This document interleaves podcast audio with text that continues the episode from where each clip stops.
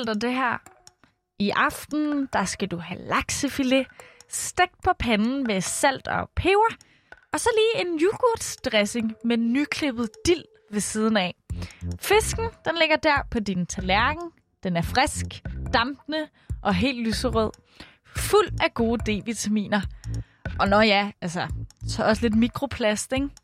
Altså bittesmå stykker af plastik, som laksen har slugt under en af sine mange svømmeture i havet. Måske kommer stykkerne fra noget gammelt tøj med polyester i. Måske endda fra noget af dit eget tøj, som du har smidt ud engang. Tøj, der er lavet af klimakampens fjende nummer et. Olie.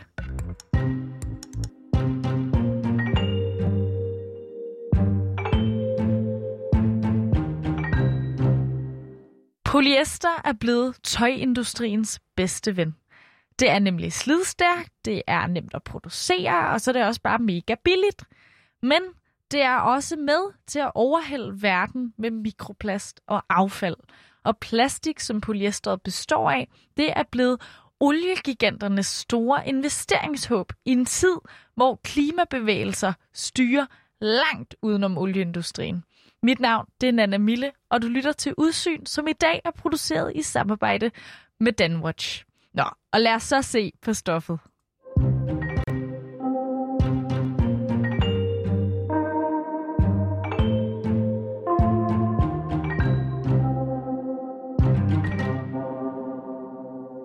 Det er måske ikke alle, der er klar over, at det er, altså at når man ser, der står polyester på sit tøj, at det så er plastik.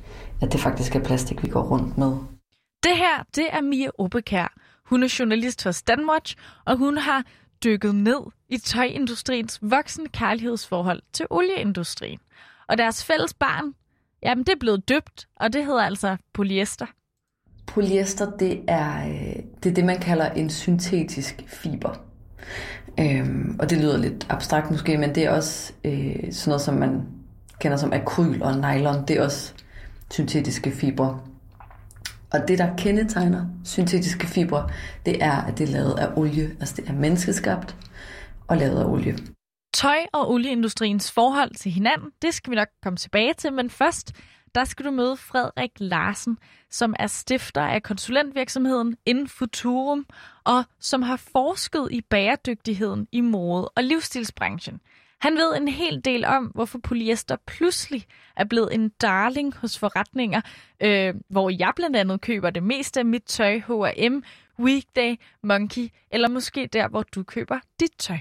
Polyester har erstattet især bomuld, især fordi, at det giver et meget, meget billigt materiale, som er utrolig øh, fleksibelt. Altså det kan bruges i utrolig mange forskellige sammenhænge, og det er nemt tilgængeligt, og det leverer jo nogle kvaliteter, som man ellers kun har kunne få ved en højere kvalitet.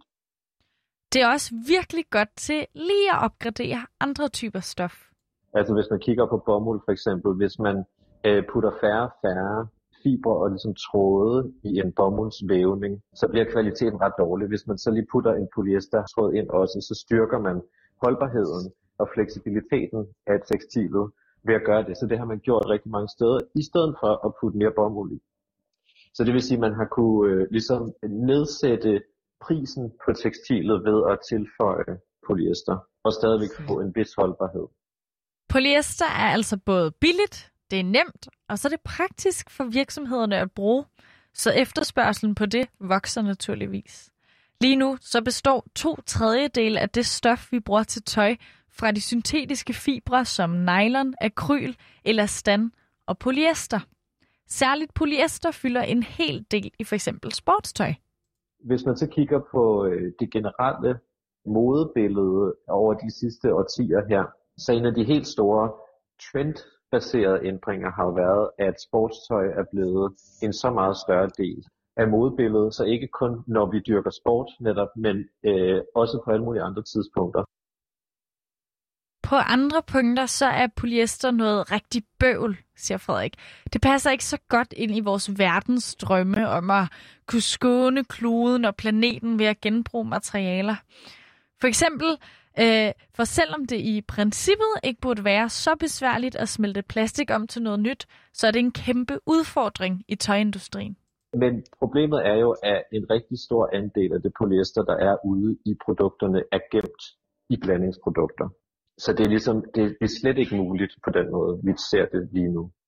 I stedet for at blive genbrugt, så bliver tøjet med polyester i simpelthen bare kasseret. Men stort set, altså øh, det meste af det, øh, altså i hvert fald 75 procent af det, der ender i en affaldsstrøm på en eller anden måde, og sandsynligvis bliver afbrændt, og i nogle tilfælde ender i, i bunker, altså i landfills forskellige steder. Altså kort sagt, når du kommer af med dit polyesterindflettede tøj, så bliver det stort set ikke til andet end affald. Du har det, du bruger det, og så er det det. Og nærmest alle tøjproducenter bruger altså polyester, og især dem, der laver tøj hurtigt. Og det man så særligt ser, det er, at, at de tøjkæder, der, der bruger sådan en virksomhedsstrategi, der hedder fast fashion, de er særlig vilde efter polyester. Og hvad er så det her fast fashion? Fast fashion, det er, øh, det er en, en strategi, hvor man vil, gerne vil producere rigtig meget tøj, rigtig billigt, rigtig hurtigt. Men det gør også, og det er noget af det, som fast fashion er blevet kritiseret ret meget for, det er at understøtte den her kultur, som man kalder køb og smid væk kulturen. Fordi at, øh, at det tøj, de producerer, det er rigtig billigt at købe også. Og som Mie også nævner i starten, så er problemet med polyestertøj også fedtet godt og grundigt ind i olieindustrien. Hele problemet med polyester, det handler nemlig ikke kun om, hvor tøjet ender, men også i høj grad om, hvordan tøjet opstår. Og det, som jeg så har kigget på, det er med udgangspunkt i en rapport, som en hollandsk NGO, der hedder Changing Markets, de har lavet. Og det, de peger på, det er, at de problemer, der er med polyester, de falder tilbage på, at polyester består af olie.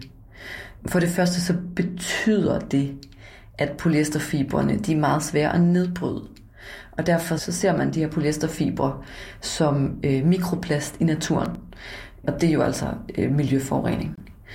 Men for det andet så er der øh, det her problem, som er en stor bekymring for NGO'en Changing Markets, at der er en stigende efterspørgsel på polyester. Og det kan så skabe en stigende efterspørgsel på olie. Altså, hvor stort er det her problem lige nu? Det, som de peger på i den her rapport, det er, at man i tekstilindustrien står for 1,35 procent af det globale olieforbrug. Øhm, det er ligesom, det, det er jo måske et tal, der er svært at, øh, at få hånd om eller forstå, men, men det viser noget om, at der i hvert fald er et, et rimelig massivt forbrug af olie i tekstilproduktionen. Mm. Og hvordan udvikler det sig så, altså nu hvor produktionen af tøj med polyester stiger? Jamen det som, det, som man kan se, der sker lige nu, det er, at, øh, at sådan nogle store oliegiganter, som i lang tid har levet af en stor efterspørgsel på olie fra øh, energisektoren og transportsektoren osv., de er lige nu ude for at prøve at finde nogle nye kilder til efterspørgsel. Og der ser man så lige nu, at de investerer rigtig meget i plastproduktion. Og det er altså også polyesterproduktion. Jeg fandt et tal fra en tænketank, der hedder Carbon Tracker, hvor de havde regnet på det, og de, de kunne se, at der er omkring, hvad var det, 400 milliarder dollars, øh, som skal investeres i plastikproduktion fra olieindustrien frem mod 2026. Og nu spørger jeg øh, dumt, ikke? Men det skal man altså gøre nogle gange. Men hvis det er så stort et problem, hvorfor kan vi så ikke bare lade være med at producere tøj, der indeholder polyester?